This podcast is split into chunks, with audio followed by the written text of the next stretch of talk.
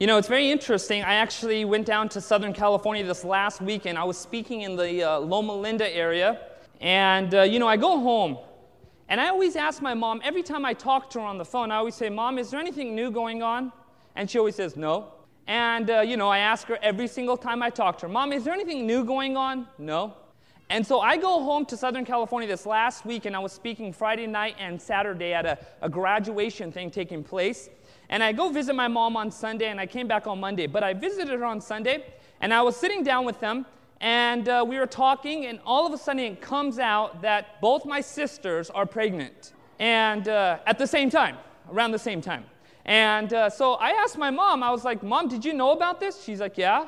I was like, Mom, how come you didn't tell me about this for? And she just giggled and left. But you know, I thought that was very interesting. You know, you, you get surprises. And when you find out that someone you love is having a child, or you yourself are having a child, it can be a very unusual experience. Now, I don't know what that's like, but I do know uh, what it may somewhat feel like. I have friends, Godfrey and Debbie, they're some of my good friends, and I, I think I might have told you this story, but I think this took place two years ago. They were pastoring over here in Modesto Central, and Debbie was pregnant with her first child. Now, I've always grow, I've grown up seeing a lot of movies where they're like racing the uh, pregnant lady to the hospital, running red lights, and you know, all sorts of things. And being adventurous as I am, I told Debbie, I said, Debbie, when you're about to give birth, I want you to call me. I want to be able to transport you and Godfrey to the hospital. I had a big four wheeling Jeep too, had size 35 inch tires. Nothing was going to stop it. So, about 5 o'clock, 5 a.m., I get this call. Now, I was joking about the whole thing. but I get this call, and the call is, Anil, can you get over here? Debbie, her water just broke. And in my mind, I, I just, that's what I imagined. So I was like, Are you kidding me? And she's like, He's like, No, you need to get over here. So I jumped into my Jeep and I just, ra- you know, I never forgot the door was still open when I was driving out.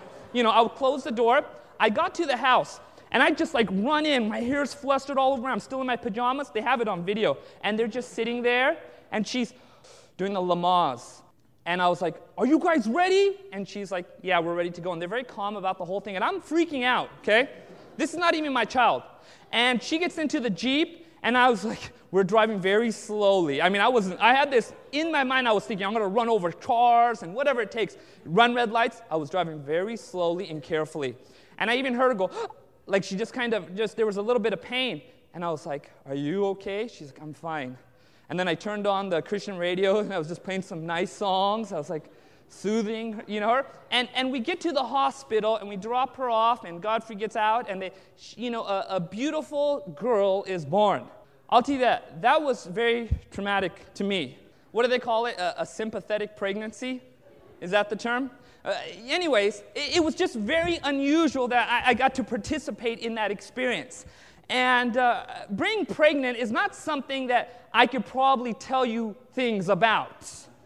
But here's the thing I want to say to you, church. I believe with all my heart, our church is pregnant. I believe with my whole heart, our church is pregnant. And I don't know the gender of this child. I think she's a girl. But I really believe that this church is pregnant. And we need to have some insight about how this baby might be delivered. We have talked about a church plant for the last few weeks, and uh, we're making some serious steps. We're going to have tonight a church plant meeting. It's going to be a business meeting, and we want the church to come out. We are thinking about scouting an area in uh, possibly the Hughson area.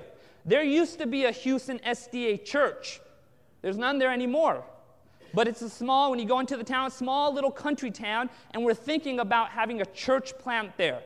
There's going to be a lot of questions that are going to come up, so I want you to come out to the church business meeting tonight at 6:45 and we're going to discuss more in details. But just to let you know, I believe that God is leading in this. And here's the indication. I went out with the Bible worker to the city of Hughson.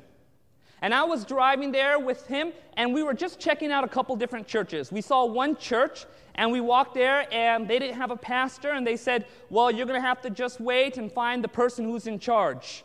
And so we, we drove away, and as we're driving to the next church on the map, I noticed from the corner of my eye a small First Baptist church right there in the corner.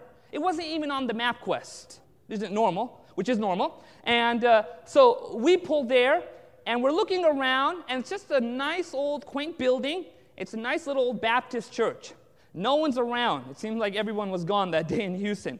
So we're going around, taking a look at the facilities. Couldn't get inside because no one was there. I picked up my phone, I call, and I asked for the pastor. No one answered. Went to answering machine. I left a voice message and I said, "Hey, my name is Pastor Anil. We're thinking about possibly renting a church. Want to get some details from you." So, as we jump into the car to leave, all of a sudden, from the corner of my eye, I see this older gentleman walking down the street. And there was just something unusual about him. He's walking down the street and he's coming right up to us and he's just looking at us like this, just walking like this. He's walking, comes right up to the car, and I'm like, "Hi," and he's like, "Hi, can I help you with you guys with something?"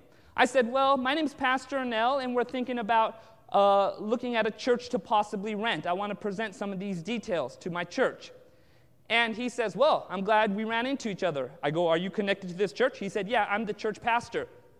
I go, Wow, praise the Lord. I go, I just called you. And he's like, Well, it's good you called me because I don't answer my answering machine for months. And he goes, Do you want to take a tour?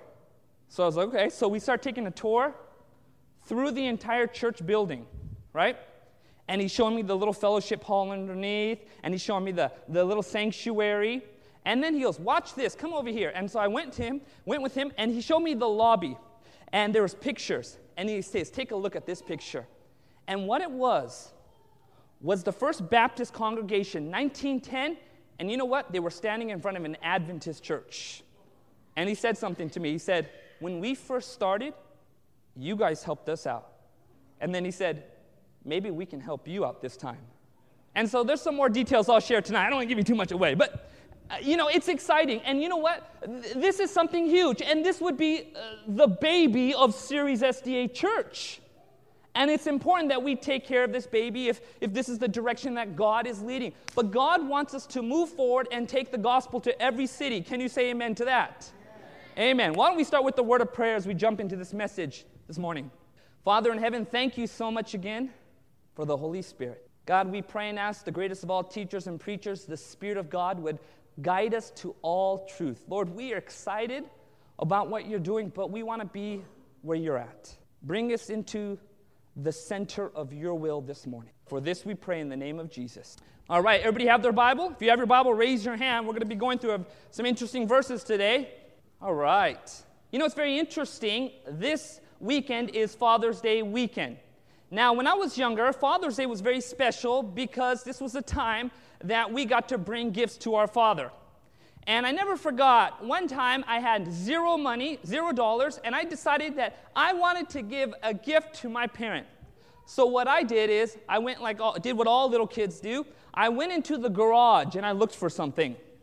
And uh, my mom generally kept things in the garage that were packaged to give away from other people that they had gotten from previous events. And so this was a good cycle. So I went in there and I saw this, this package of dishes, okay? And I was like, this would be good for my dad. Dishes. It was boxed, the tape was there, it was sealed. So I took the box down and I went to my dad and I said, Dad, happy Father's Day. And it was so funny because my sisters started snickering and they said, You know, dad just put that there a few days ago. You know, it's very interesting. When we think about gifts we want to bring to our fathers, we can come up with all sorts of things. You know, little kids come up with those cards with the upside down E, you know, and it'll say Happy Father's Day or something like that. And so cute. And, you know, and it's, it's very sentimental.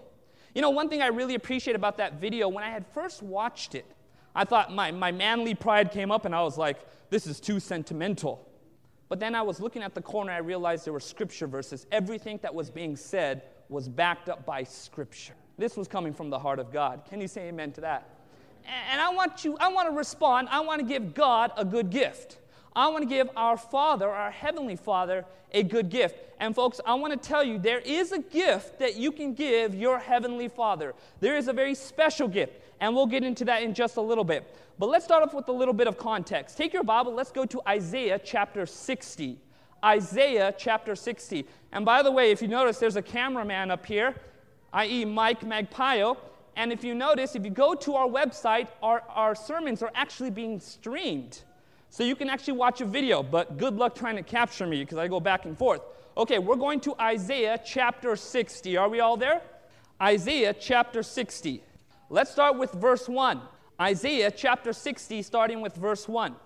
Arise and what? Shine, for your light has come, and the glory of the Lord is risen upon you. And behold, the darkness shall cover the what? Earth, and deep darkness the what? The people. God here is describing a very interesting condition of the planet. What is he saying about the planet? It's what? It's dark. We're not just talking about physical darkness. Jesus here, God is trying to describe the condition or the spiritual condition of our planet. He doesn't just use the word dark, he says that there is there's an adjective that's actually being used. What's that adjective? Gross darkness. In other words, the, the writer here is saying something about the condition of our planet, saying that this is not just dark, it's really dark. And it has to do with the spiritual condition of this planet. When all of heaven views this planet, while we may think to ourselves, wow, there is human evolution taking place on a social scale and on a physical scale and all sorts of levels, folks, when heaven views our planet, they see a very distraught and dark planet. Ellen White says in the book Christ Object Lessons that our planet is dark through a misapprehension of the character of God. You go to anybody on the street and you were to ask them this question, why don't you tell me what God is like? And you'll hear all sorts of answers. You know, I talked to my mom yesterday and she told me that everyone has their own God and that's okay. And I was thinking to myself as I'm listening to her, including the six armed God that sticks his tongue out. That's God to some people. You go to somebody else. Even the atheist will say, Well, I don't believe in a God who burns people forever. I don't believe in a God who does this or that. They still have a God, a conception of who God is. They may reject that current conception, but they still have a conception of who God is. Everybody in this world, it is impossible to escape it. Everybody in this world has a perspective on who God is. Even if I was to go into this church right now and ask five different people, tell me, what is God like? You would hear five completely different answers. And some answers that probably might scare you. You know, when I first became a Christian, I read some of the writings of Ellen White. In, uh, it was volume nine of the testimonies, and this is right after that I had given up Hinduism, and she deals with pantheism. It's very interesting because what she talks about is the character and the nature of who God is. But the Bible makes it very clear this world is dark through a misapprehension of the character of God. People don't know who God is anymore. And as we step further and further to the very end, it's just getting worse. And now you're hearing all sorts of things coming up out of the news about this or that, or even with uh, many Adventists, some of them are embracing some very unusual and weird things. And the character of God is, being, is just being smeared and tainted, and God Himself is being hidden by these conceptions. In fact, take your Bible, go to Ezekiel chapter 28. I'm going to show you something very interesting. Who knows what Ezekiel chapter 28 is all about? It's about the fall of Lucifer. If you've been to about 20 evangelistic series, you should have memorized that by now. We're going to Ezekiel chapter 28. Ezekiel chapter 28. And I want you to see something very unusual about Lucifer. Ezekiel chapter 28. That's page 831 in your seminar Bibles. Ezekiel chapter 28. Now let's start with verse 11 you're going to pick up very quickly that this is talking about the fallen angel. Moreover, the word of the Lord came to me, saying, Son of man, take up a lamentation. It's like a, a crying poem, a sad poem. For the king of Tyre, and say to him, Thus says the Lord God, You were the seal of perfection, full of wisdom, perfect in beauty. You were in Eden. This is obviously talking about Lucifer. The garden of God, every precious stone was your covering, the sardius, topaz, and diamond. And by the way, what was his covering? These jewels that are about to be listed. Now, I want you to pay attention to that because that's very important. Okay, you were in Eden, the garden of God, verse 13. Every precious stone was your covering the sardius, topaz, diamond, beryl, onyx, jasper, sapphire, turquoise, and emerald with gold. The workmanship of your timbrels and pipes was prepared for you on the day you were created. Now, pay attention to verse 14. You were the anointed cherub who what? Covers. Now, pay attention because you heard that word prior. What was Lucifer covered with? Precious stones. Okay, now these stones have different colorings. Colorings. And so the Bible's making it very clear that what Lucifer was emanating was multicolors. He was emanating different lights. But then if you notice, the Bible actually talks about his position. It says he was the anointed cherub who what? Covers. Now, this is very important. Lucifer was covered in stones, but apparently Lucifer covered God. You know what's very interesting about that word, covering? It means to bring a screen around something. The Bible here is describing the position of Lucifer and is saying that what his position in heaven was, he was the covering cherub. In other words, he presented this veil, it was a covering. And only parts of God or, or characteristics, or you can say commands or different aspects of God were only given to the rest of the universe. Part of what this angel would do was to hold back some of that almighty glory and power. He was the covering cherub. The Bible makes it very clear Lucifer was covered in stones, but Lucifer himself was the covering for God. In fact, do you know where that word covering also appears? The exact same Hebrew word. When the Bible's talking in Exodus 25, verse 20, when God tells Moses, I'm going to appear to you, but you can't see my front side, I'm going to cover you with my hands. The exact same word. Do you know what Lucifer's position was in heaven? It's this. It was this. Lucifer's position in heaven, he was the heavenly veil for the entire universe. He was the heavenly veil. You go into the sanctuary service and you see that there was a veil keeping the holy place separate from the most holy place, and on that veil were angels. What Lucifer was, was the heavenly veil for the entire universe. An infinite, almighty, all powerful God was still veiled to the entire universe. And Lucifer was the covering that separated him from the rest of the universe. Lucifer was the heavenly veil. In fact, when God tells Moses, Moses, you can't see my front side, you can only see my back, you're going to hide in the cleft of the rock, and I'm going to cover you with my hand. The reason why Moses could not be in the presence of God was because Lucifer had left his spot years ago. Now you're thinking to yourself, wait a minute, what does that have to do with that? It was because of Lucifer's envy and his jealousy, he left the very presence of God, started this rebellion, caused mankind to fall. Therefore, mankind could no longer live in the very presence of God. He would be destroyed because of the sin that is in him.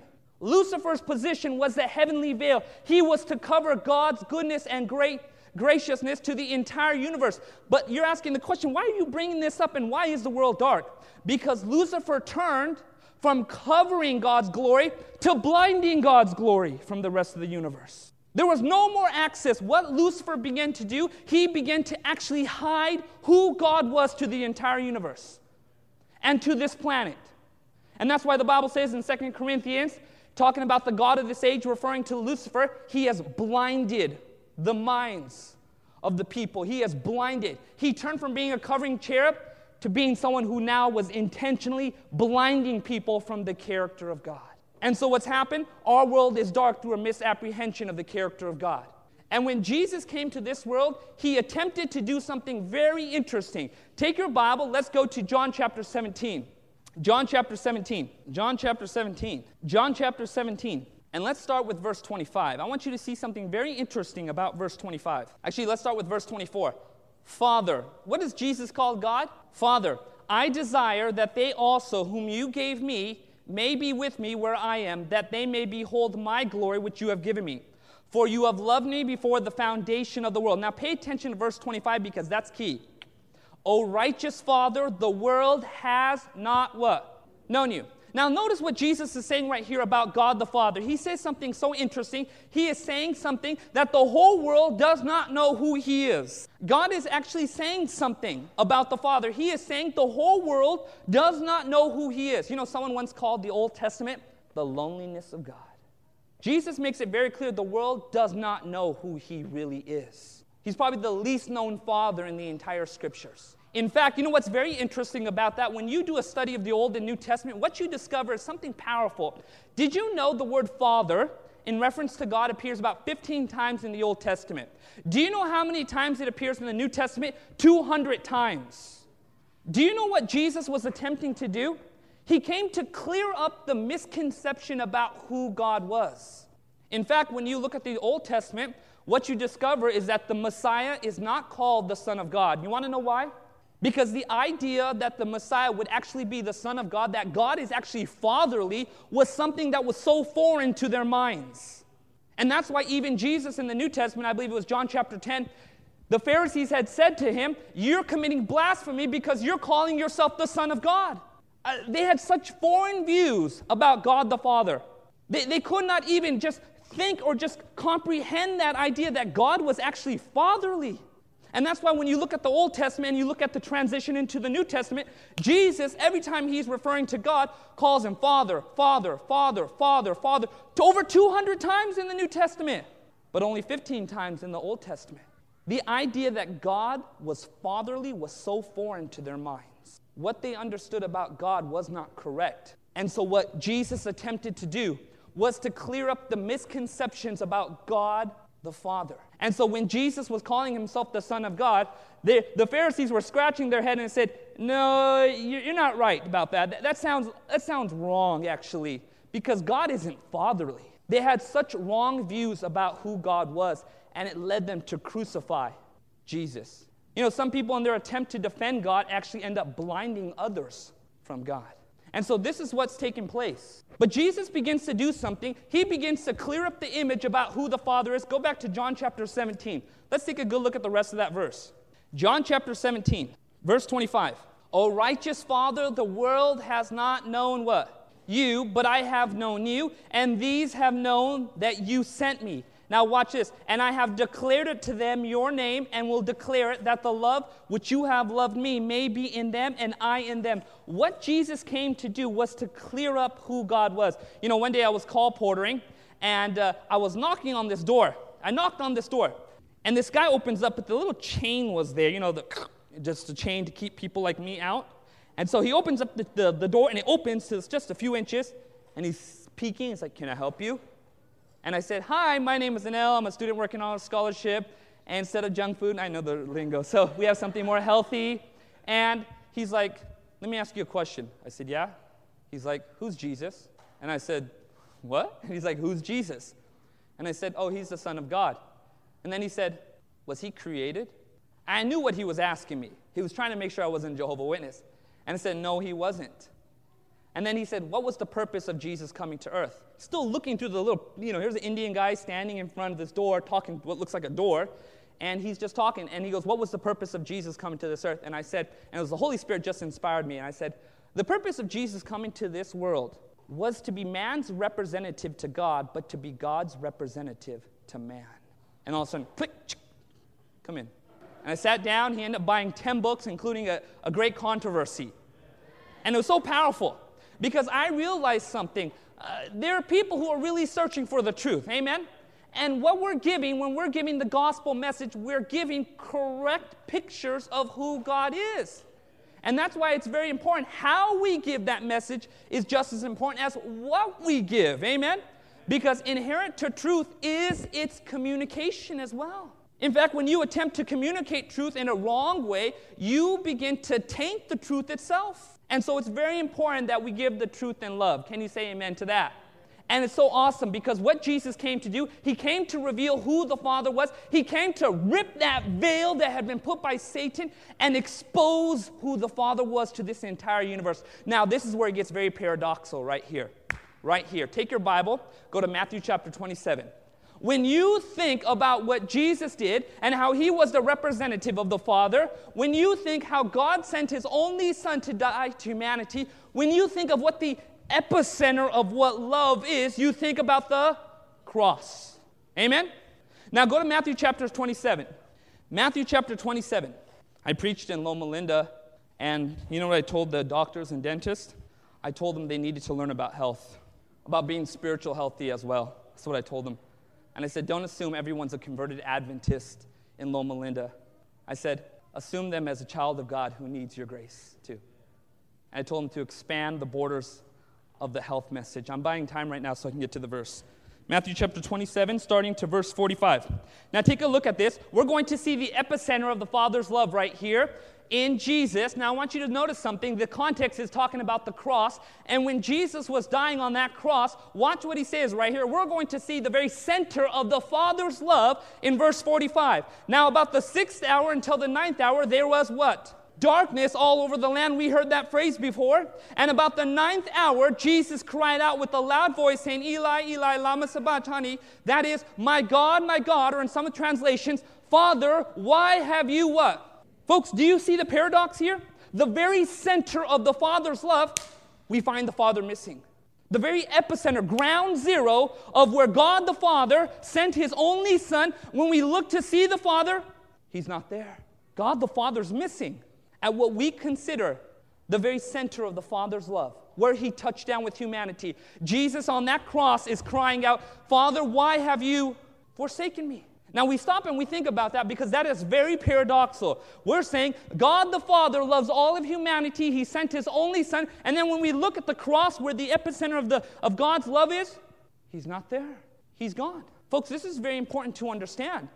If God the Father really loves humanity, why is it that when we look at what love is, the incarnation of love, he's not around? Folks, the reason why, and you know this, the reason why that was the very center of love, was because humanity was being redeemed at the utmost sacrifice between God, the Father, and the Son. You know, several millennia ago, I'm not sure the Father and Son had made a covenant that when it would come right down to the most difficult time, the most, the most difficult, the most stickiest part of the plan of redemption, when it would come right down to the cross itself, that they would be faithful to humanity. And so when it came right down to it, when it came right to the hardest part of what the plan of redemption was, which was to turn away from his only son, the Father painfully, grievously turned away from Jesus so that humanity could be saved. In fact, when you go to Isaiah chapter 53, it says,